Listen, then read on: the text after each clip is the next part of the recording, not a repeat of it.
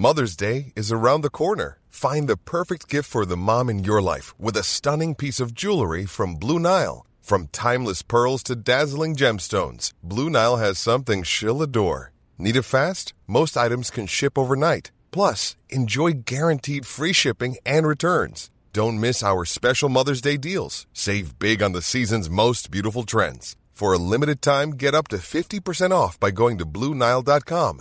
That's BlueNile.com.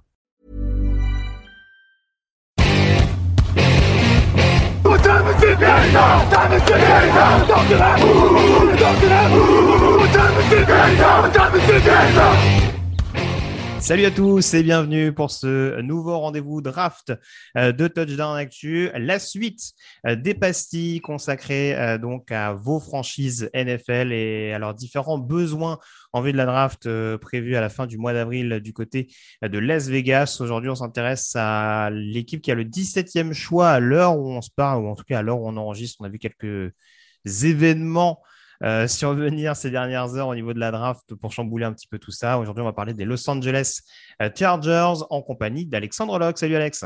Salut Greg, bonjour à tous. Un plaisir de te retrouver comme d'habitude, notamment pour ces pastilles de cette QV 2022. Je le disais, donc on va s'intéresser aux Los Angeles Chargers.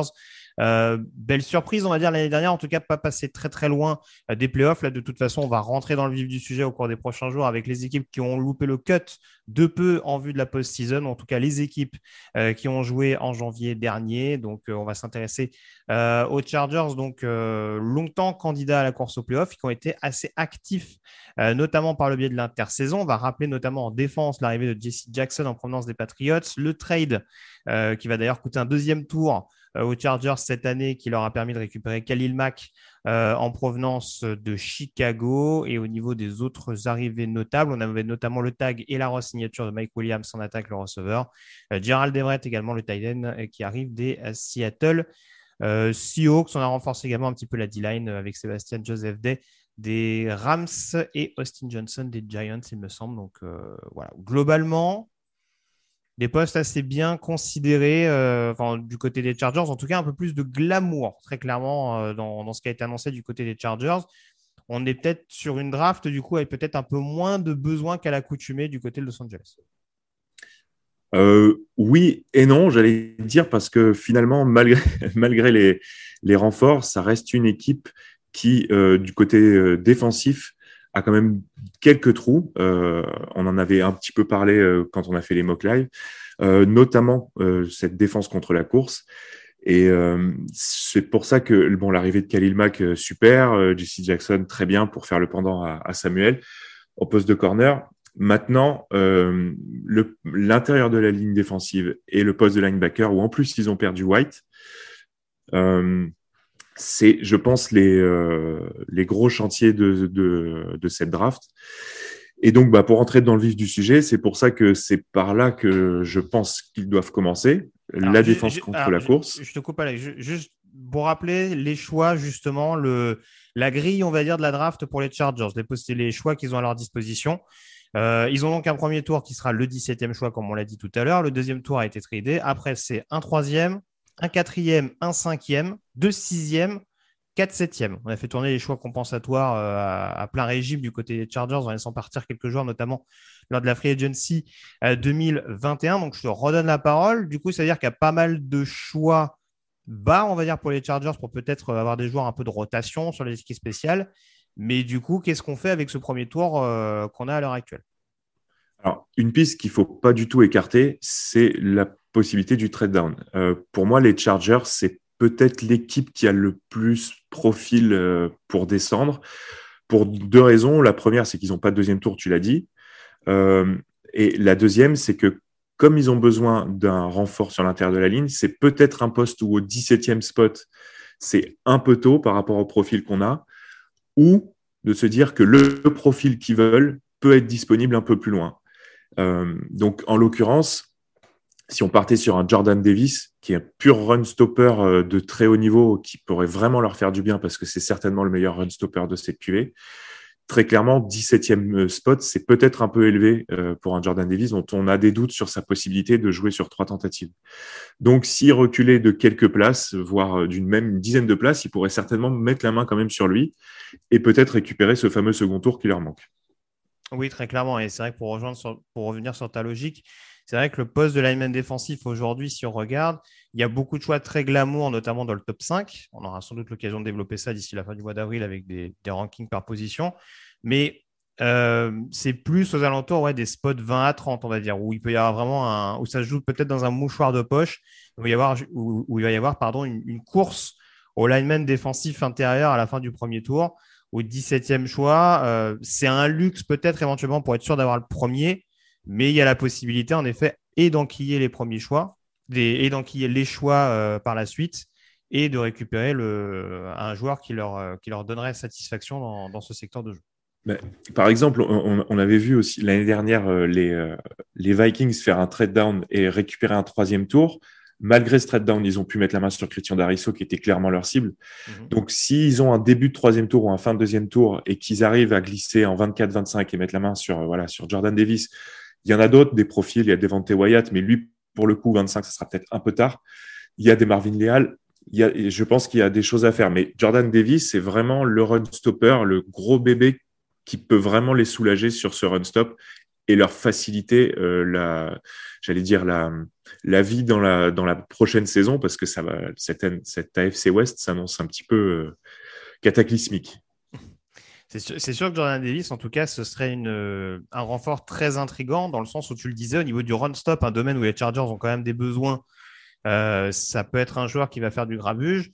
Et puis surtout, dans la perspective justement où on veut renforcer sensiblement le pass rush en laissant encore plus d'espace à Joey Bosa et Khalil Mack, avoir vraiment un joueur capable d'attirer les double teams et justement de rendre ce pass rush extrêmement létal, je pense que c'est quelque chose d'assez intéressant. Il y a d'autres profils notable en nose tackle. On a déjà cité par exemple Travis Jones de UConn, les defensive end type Devonte Wyatt, il peut y en avoir d'autres, Demarvin Leal, Perrion Winfrey. Il y a, je le disais tout à l'heure, un panel assez large en fonction des possibilités qu'on recherche, parce que même s'il y a eu des signatures sur la D-line, c'est peut-être pas des starters totalement établis, sans vouloir faire un jeu à... Oui, tout à fait, c'est plus des joueurs de rotation. Ou à Jerry Tillery et Joe Gazziano. Mais c'est sûr que ça peut être une possibilité à ce niveau-là. Moi, je t'avoue, alors je vais tricher un petit peu, si tu me permets. Je ne vais pas proposer une, mais deux mini... Alors, une alternative sûre et une mini-alternative qui me paraîtrait intrigante. La première, c'est forcément sur la O-line.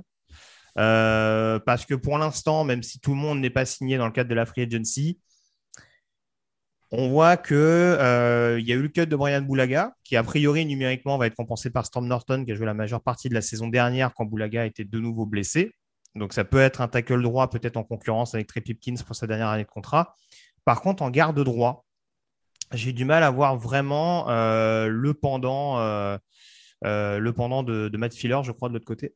Donc, moi, je me dis, pour le coup, la position de garde en 17, ça peut être une position assez intéressante parce qu'il y a des joueurs que tu peux récupérer à ce spot-là. Il y a deux noms qui reviennent majoritairement sur la position. Alors, on peut considérer Tyler Linderbaum en tant que garde, bien entendu, mais je ne sais pas si en 17, déjà, il sera disponible, et je pense que si une équipe louche peut-être plus sur lui en tant que centre, il fera peut-être plus l'affaire dans ce domaine-là.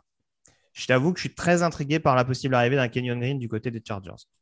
On a vu qu'il pouvait être excellent sur de la défense de passe, enfin sur de la protection de passe, pardon, et je pense que dans le système offensif des Chargers, c'est vraiment pas quelque chose qui sera déconnant. Et très franchement, de toute façon, je pense que même s'il y a eu la signature, en tout cas le recrutement de Rashawn Slater l'année dernière, je pense que ça peut quand même être une bonne chose de se retourner vers la ligne offensive pour continuer de rendre cette attaque tout simplement tonitruante et faire continuer de faire progresser, un peu comme ce qu'avaient fait les Cowboys il y a quelques années de ça, de faire progresser sensiblement ta ligne offensive au fil des années en allant chercher deux joueurs qui ont un possible calibre Pro Bowler, voire All-Pro. Oui, je te rejoins sur l'intérêt. De toute façon, quand tu as un quarterback comme Justin Herbert, il ne peut pas être trop protégé. Ça, c'est certain.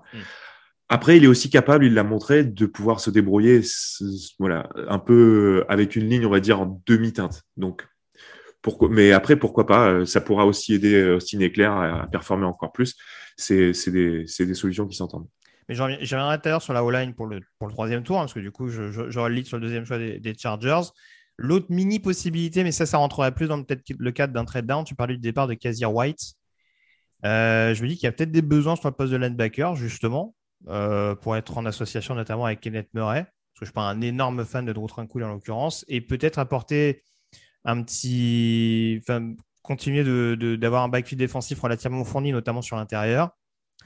Je suis très intrigué par un Jalen Petrie du côté des Chargers, qui peut en effet avoir cette aptitude à jouer et sur la couverture et sur le run-stop, avoir un profil un peu à la Kyzir White, mais avec un potentiel beaucoup plus monstrueux.